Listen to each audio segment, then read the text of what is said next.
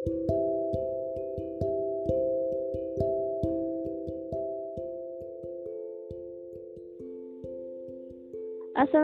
warahmatullahi wabarakatuh. Selamat datang di podcast Kisah Rahasia. Untuk kali ini, di episode ke-1 di mana saya dan Kang Eja tidak berdua lagi.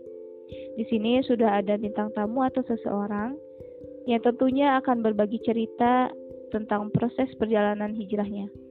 Ini akan menjadi semakin menarik dan tentunya membuat para pendengar podcast kisah rahasia semakin penasaran. Ini juga sudah kami singgung di episode coming soon sebelumnya ya Kang Eja ya? Iya Umi betul karena kemarin kita sudah menyinggung di episode coming soon bahwa pada episode kali ini kita akan kedatangan seorang bintang tamu yang akan mencoba berbagi cerita tentang kisah perjalanan hijrahnya. Oke, langsung saja kita sapa. Assalamualaikum warahmatullahi wabarakatuh. Gimana kabarnya? Bismillahirrahmanirrahim. Waalaikumsalam warahmatullahi wabarakatuh Umi Alhamdulillah kabar hari ini baik Umi dan semoga ke depannya juga selalu diiringi dengan nikmat sehat iman dan Islam amin amin ya rabbal alamin dan alhamdulillah akhirnya kita bisa bercerita langsung ya di podcast kisah rahasia bisa bercerita dan semoga uh, apa yang saya ceritakan nanti apa yang saya sampaikan nanti bisa menjadi motivasi untuk teman-teman pendengar yang sedang berhijrah atau yang akan berhijrah. Masya Allah, insya Allah ya, amin ya rabbal alamin. Oke, langsung saja. Karena ada salah satu istilah yang berbunyi tak kenal maka tak sayang atau tak kenal maka ta'aruf dan pastinya para pendengar podcast kisah rahasia juga penasaran nih siapa sih bintang tamu kita pada episode kali ini? Oke silahkan Ukti untuk langsung saja memperkenalkan diri. Bismillahirrahmanirrahim. Perkenalkan nama saya Tika Santika Ismayanti. Umur saya 18 tahun. Status saya masih pelajar uh, Saya anak ketiga dari empat bersaudara Alamat rumah saya, Desa Sindangkasih, Kecamatan Beber, Kabupaten Cirebon. Ya, Alhamdulillah, akhirnya para pendengar podcast kisah rahasia sudah mengetahui nih siapa sih bintang tamu kita pada episode kali ini. Jadi, nama bintang tamu kita pada episode kali ini itu Ukhti Tika. Beliau itu anak ketiga dari empat bersaudara dan Alhamdulillah rumahnya juga tidak terlalu jauh, tepatnya di Desa Sindangkasih, Kabupaten Cirebon. Bagi para pendengar yang ingin lebih tahu tentang kisah perjalanan hijrah Ukhti Tika, jangan lupa simak di episode kali ini. Dan sekarang, kalau boleh tahu, kesibukan Ukhti ngapain aja nih? Kesibukan kali ini cuma nunggu uh, pengumuman dan nunggu persiapan masuk perguruan tinggi. Selebihnya ya sibuk bantu orang tua di rumah. Terus mungkin uh, sering sibuk ikut kajian majelis itu juga uh, tergantung jadwal kadang seminggu sekali atau seminggu dua kali atau bisa lebih dari itu gitu dan seterusnya ya cuma sibuknya kalau malam itu ngaji gitu dari sore sampai malam gitu udah sih itu aja nggak ada kesibukan yang lain Masya Allah, Masya Allah. ajib ya. Dan sekarang karena tema kita pada episode kali ini tentang hijrah atau kisah perjalanan hijrah, jadi menurut Ukti yang dimaksud hijrah itu seperti apa sih? Menurut saya sendiri yaitu berpindah dari suatu hal yang tadinya buruk ke suatu hal yang baik karena pada zaman Nabi aja hijrah itu dapat didefinisikan sebagai berpindah dari suatu tempat ke tempat yang lain kan. Jadi eh, menurut saya hijrah itu berpin, uh, kita uh, berpindah dari suatu dari hal yang buruk gitu menjadi ke hal yang baik gitu. Sebagai contoh kecil mungkin ketika yang tadinya belum berhi, berhijab sekarang jadi berhijab. Yang tadinya jilbabnya biasa aja jadi ber, berjilbab syar'i. Yang tadinya suka gib suka gibah gitu sekarang nggak gibah lagi gitu yang tadinya suka maksiat sekarang nggak maksiat lagi gitu tapi menurut saya sendiri hijrah itu bukan hanya didefinisikan oleh pakaian oleh kapernya aja gitu oleh pakaian aja tapi hijrah itu mencakup dengan akhlakul karimah kita gitu bagaimana kita mengenal diri kita sendiri dan bagaimana kita mengenal Allah dan Rasulnya gitu Masya Allah, semoga kita semua bisa mengerti dan paham tentang apa itu hijrah yang sesungguhnya. Terus, awal ukti hijrah itu dari kapan sih? Dan alasan ukti saat itu untuk mau hijrah itu karena apa? Bismillahirrahmanirrahim. Awal pertama kali hijrah itu pas kelas 8 MTS. Itu pun uh, hijrahnya itu masih ikut-ikutan gitu dan saya masih uh, mendefinisikan hijrah waktu itu tuh dari segi pakaian. Kalau pakaiannya udah syar'i berarti udah hijrah gitu. Uh, setelah itu uh, sebelumnya saya tuh bisa hijrah kayak gitu, bisa maksudnya bisa pakaiannya syar'i kayak gitu itu berawal dari dikenalin saya. Saya dikenalin sama saudara saya ke temennya. Kebetulan saudara saya sama temennya itu anak pesantrenan. Nah e, dari situ si temennya saudara saya itu sebut aja lah Fulana si Fulana itu katanya mau main ke rumah saya. Nah karena saya kan mikirnya kalau anak pesantren itu identik dengan yang suka memakai rok, pakai gamis, pakai sarung gitu kan. Terus saya mikir masa uh, saya mau nerima tamu anak pesantrenan, saya pakai celana gitu. Jadi kan kayak uh, gimana ya kurang etis gitu, kurang sopan gitu kan. Saya berusaha lah itu pakai gamis. Itu juga gamis hasil minjem karena saya punya punyanya rok gitu. Rok juga itu bisa kehitung tiga atau empat gitu rok itu. Paling tambah rok sekolah gitu mungkin sampai enam gitu. Nah dari situ udahlah saya selang beberapa bulan uh, saya makin deket tuh sama si Fulana. Sering diajak kajian diingetin ini diingetin tentang Islam gitu. Nah pas diajak kajian tentang majelis wah nyaman ya ternyata kalau majelis. Awalnya juga dulu saya pernah diajak sama saudara saya pertama kali ke majelis. Itu pengalaman yang gak bakal saya lupain. Pertama kali ke majelis itu pas uh, haul haul di pesantren asidku. Nah di situ pas haul itu saya tuh kan uh, ke sana. Nah pakaian saya cuma rok baju panjang biasa. Jadi ya rok baju panjang biasa sama kerudung hitam. Itu semuanya hitam-hitam lah. Ya rok hitam sekolah lah tahu gitu ya. Uh, di situ saya nggak pakai kaos kaki nggak pakai masker ataupun nggak pakai cadar gitu. Bener-bener kayak ya ampun kayak gimana ya? Malu-maluin lah gitu ya. Ke majelis gitu pakai pakaian seadanya gitu. Karena kan maklum lah maksudnya pertama kali gitu. Karena segitu menurut saya tuh kayak udah udah cukup lah maksudnya udah udah bagus menurut saya gitu udah lumayan syari gitu. Tapi ternyata segitu belum gitu. Nah udahlah sampai di majelis gitu. Kan kalau di majelis itu ikhwan sama akhwat tuh kan dipisahkan. Nah di situ oh saya sendirian aja. E, kan saudara saya cowok. E, saya sendirian aja banyak orang yang liatin kayak anak hilang pokoknya gitu ya.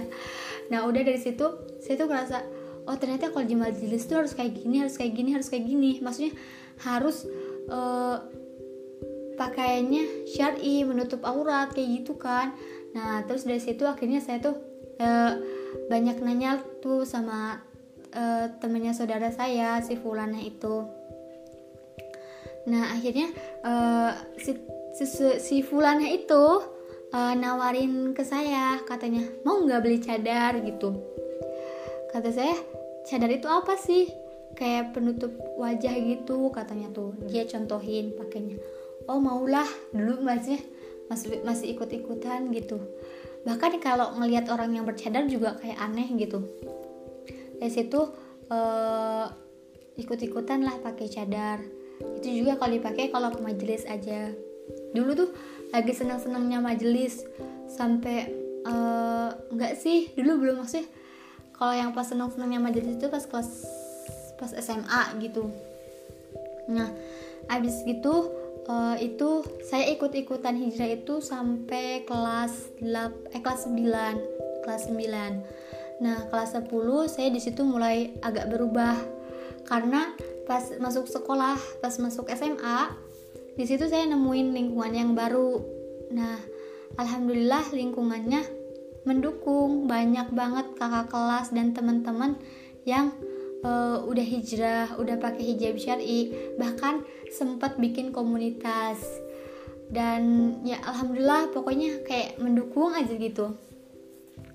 Setelah uh, itu ya akhirnya nambah istiqomah itu dari situ uh, lanjut lagi nambah-nambah lagi belajar agama Islam uh, tentang bagaimana kita sebagai muslimah gitu harusnya gimana. Itu saya tahu tuh pas SMA gitu. Terus juga dulu tuh waktu MTS saya tuh kayak hijrah tuh hijrah aja gitu hijrah dari pakaian aja gitu. Maksudnya hijrah tuh hijrah internet gitu. Uh, pengalaman saya aja tentang hijrah ataupun tentang Islam aja tuh masih kayak nggak bisa dihitung gitu. Maksudnya secuil aja enggak gitu. Bahkan pas waktu SMA pas awal SMA uh, saya baru tahu ada sholat duha gitu. Ya ampun itu saya ke mana aja kan selama sekolah di MTS saya nggak tahu sholat duha gitu. Ya Allah.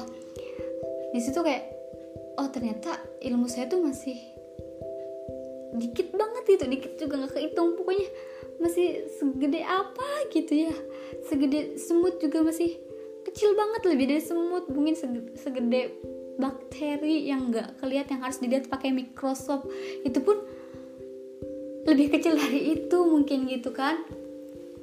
Nah dari situlah saya uh, karena udah ada lingkungan yang mendukung akhirnya saya belajar belajar belajar gitu.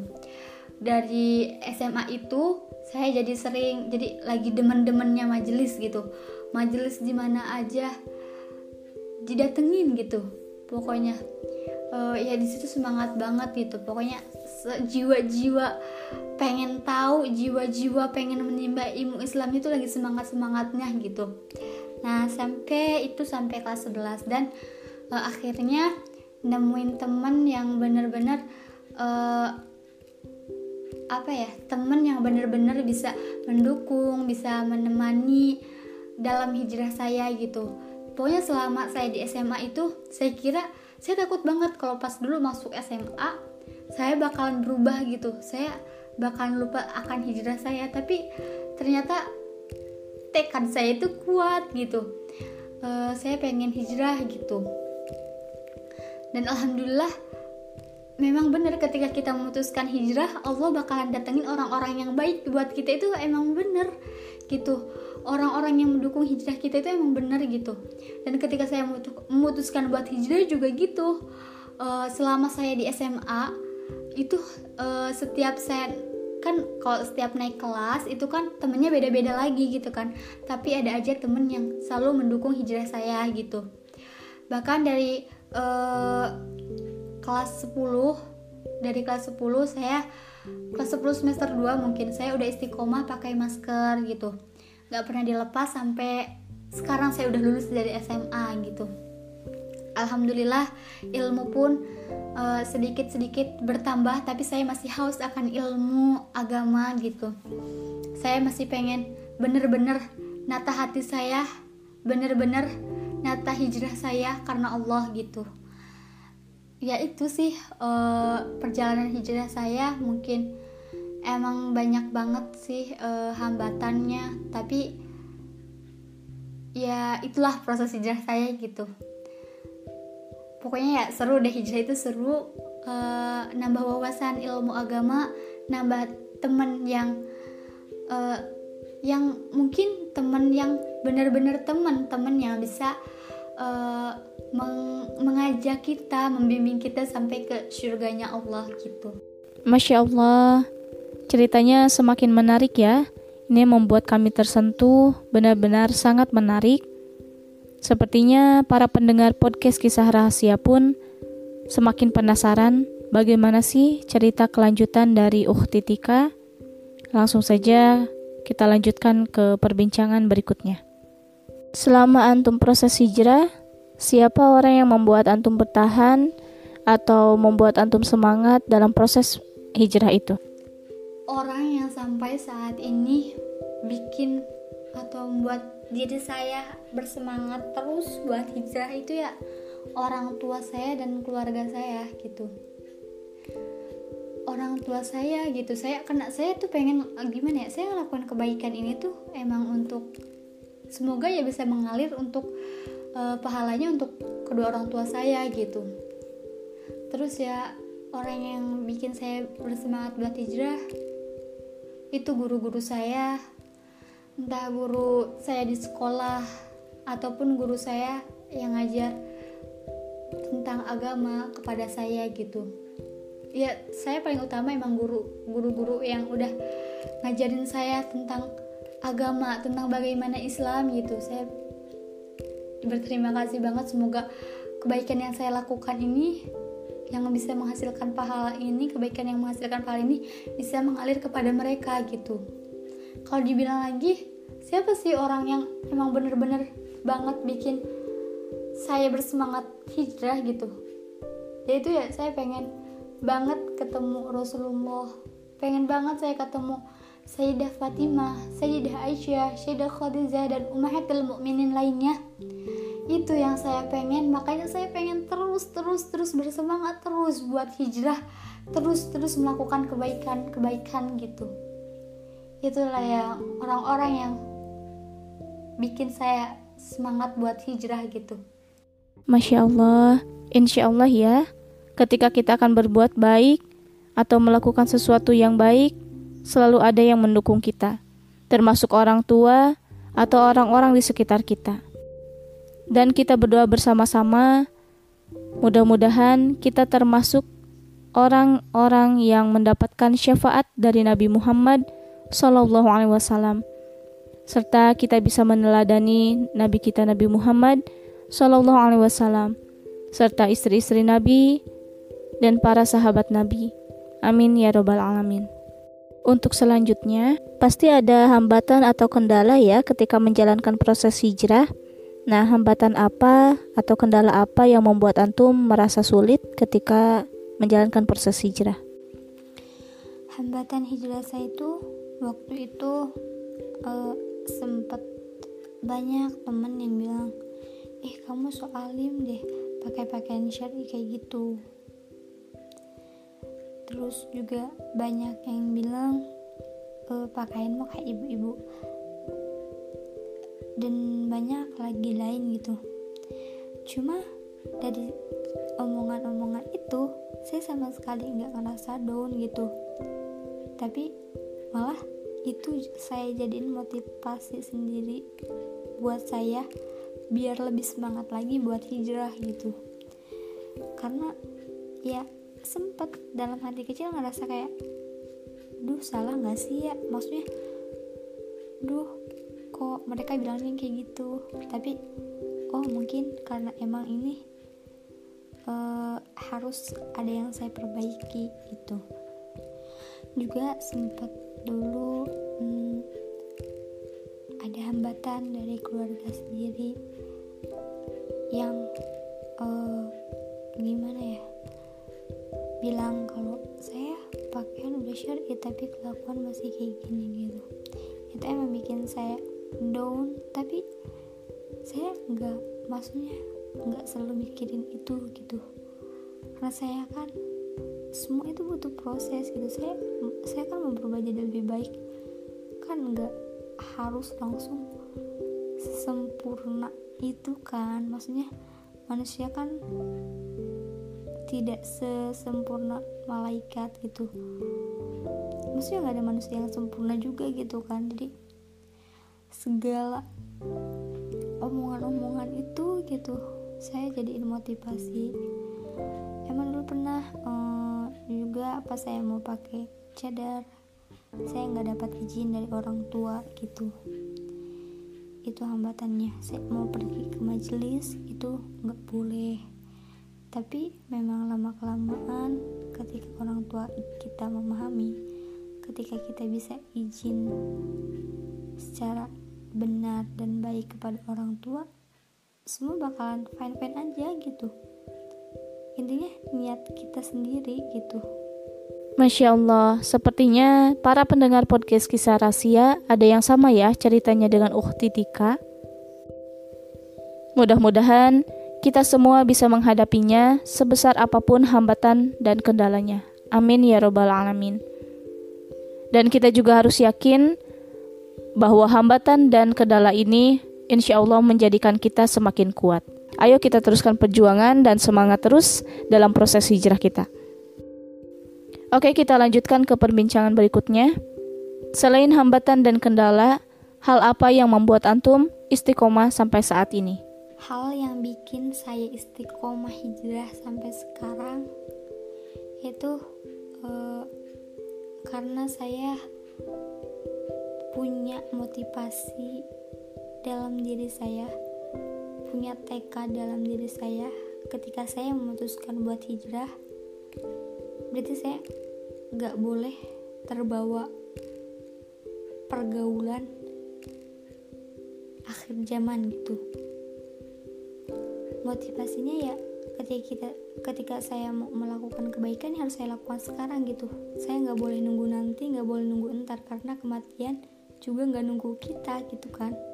Kematian bisa datang kapan aja. Ya hal yang bikin saya istiqomah yaitu saya selalu ingat kematian gitu. Jangan sampai saya meninggal dalam keadaan tidak dalam melakukan kebaikan belum melakukan kebaikan apalagi nauzubillah meninggal dalam keadaan sul khotimah gitu. Nauzubillah summa nauzubillah. Masya Allah, para pendengar podcast kisah rahasia pasti bisa menyimpulkan bahwa cara kita terhindar dari kemaksiatan di zaman sekarang ini salah satunya yaitu dengan cara sering mengingat kematian dan mempunyai motivasi yang kuat atau pendirian yang kuat sehingga kita tidak terbawa oleh perkembangan zaman yang tidak sesuai dengan syariat Islam. Semoga Allah Subhanahu wa taala memberikan kita kemudahan untuk terus berbuat baik dan kita semua dimatikan dalam keadaan husnul khotimah. Amin ya Rabbal 'Alamin. Untuk menutup di episode ke satu ini, mungkin ada sedikit motivasi atau pesan untuk para pendengar yang sedang berhijrah atau yang akan berhijrah. Silahkan Ukti. Sebenarnya apa ya yang bisa saya kasih gitu? Motivasi apa yang bisa saya kasih buat teman-teman semua? Saya juga karena saya juga masih butuh motivasi, masih butuh semangat dari teman-teman semua gitu untuk hijrah saya tapi mungkin ada sedikit tips dari saya gitu. Gimana sih saya bisa maksudnya bisa bertahan dengan hijrah saya sampai sekarang gitu? Yang pertama ya emang kita harus benar-benar tata niat hijrah kita. Tata niat dalam hati kita hijrah kita itu untuk siapa gitu? Jangan sampai hijrah kita itu karena cuma ikut-ikutan atau karena doi atau karena siapa gitu. Tapi tata niat hijrah kita itu karena Allah. Yang kedua mungkin kalian juga pernah dengar orang itu tergantung teman duduknya. Jadi sebisa mungkin kalian cari teman yang bisa mengajak kalian itu pada kebaikan walaupun ngerasa kan saya udah hijrah saya udah uh, alhamdulillah punya pemahaman ilmu gitu. Kalian ngerasanya kayak gitu. Tapi tolong tolong banget kalian harus uh, apa ya namanya cari cari temen yang ilmu agamanya pemahaman ilmu aga, agamanya melebihi dari kalian. Atau dia punya wawasan yang luas itu kalian minta rangkul. Kalian minta tolong genggam erat tangan saya gitu kok kalau bahasanya ya. Pokoknya deketin dia gitu. Yang ketiga kunci istiqomah buat hijrah itu sering-sering hadir majelis taklim atau majelis zikir dan sholawat. Itu terserah pokoknya hadir majelis minimal satu minggu sekali. Minimal itu paling minimal. Kalau bisa lebih dari itu. Jadi terus uh, yang keempat tips istiqomah aja itu kalian juga harus punya motivasi dalam diri kalian sendiri. Motivasinya terserah. Misalkan kalian uh, motivasinya pengen banggain orang tua dengan hijrah saya gitu. Pengen ngalirin pahala kebaikan dengan hijrah saya buat orang tua gitu. Itu motivasi gitu. Itu yang bakal bisa bikin kita istiqomah gitu. Selain ingat kematian juga kita ingat orang tua gitu. Itu yang bisa bikin kita istiqomah. Pokoknya jangan sampai berhenti berjuang. Jangan sampai balik lagi ke keadaan sebelum kalian berhijrah. Jangan sampai. Walaupun kalian udah capek banget terus terus berjuang terus berjuang karena Allah itu udah ngasih apa ya ketika kalian berhijab menjadi lebih baik Allah tuh udah kasih jaminan gitu ketika kalian terus terus menjadi orang yang lebih baik surga ada di depan mata insya Allah. Kalian jangan takut jangan takut. Aduh jangan takut. Pokoknya jangan takut uh, gak kuat hijrahnya gitu atau takut uh, apa ya namanya? Pokoknya jangan bilang nggak kuat untuk hijrah aja yaitu buat teman-teman yang sedang hijrah kalian terus-terus istiqomah. Terus-terus istiqomah buat hijrah coba coba istiqomah buat hijrah. Kasih motivasi diri kalian dan buat teman-teman yang baru mau hijrah gitu. Kalian juga harus semangat.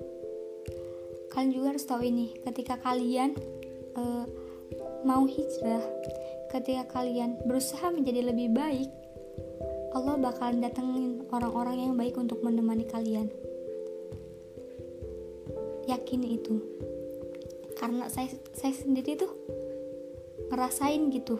Ketika saya berubah menjadi lebih baik Allah itu datangin orang-orang yang baik buat kita.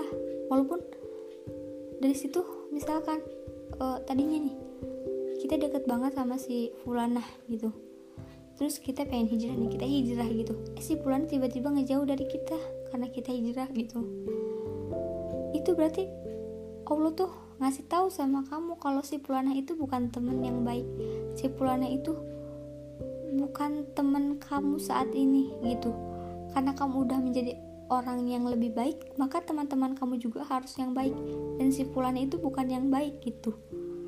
Jadi pokoknya kalian harus tetap semangat buat hijrah gitu. Kasih motivasi dalam diri kalian biar istiqomah dan tata niat hijrah kalian karena Allah. Sekian mungkin ya.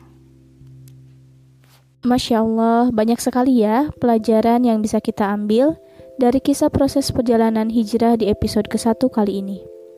Semoga kita semua diberikan kemudahan untuk selalu istiqomah dalam menjalankan proses hijrah. Amin ya robbal alamin. Dan tentunya kami mengucapkan terima kasih kepada Ukti Tika yang sudah mau berbagi cerita di podcast Kisah Rahasia. Semoga ini bermanfaat dan memotivasi serta menginspirasi untuk kita semua. Terima kasih juga kepada para pendengar yang sudah setia mendengarkan podcast Kisah Rahasia. Semoga kita bisa bertemu kembali di episode-episode selanjutnya yang insya Allah banyak sekali hal-hal yang lebih menarik lagi dan tentunya bermanfaat untuk kita semua. Kami mohon maaf atas segala kesalahan dan kekurangan. Assalamualaikum warahmatullahi wabarakatuh. Salam hijrah.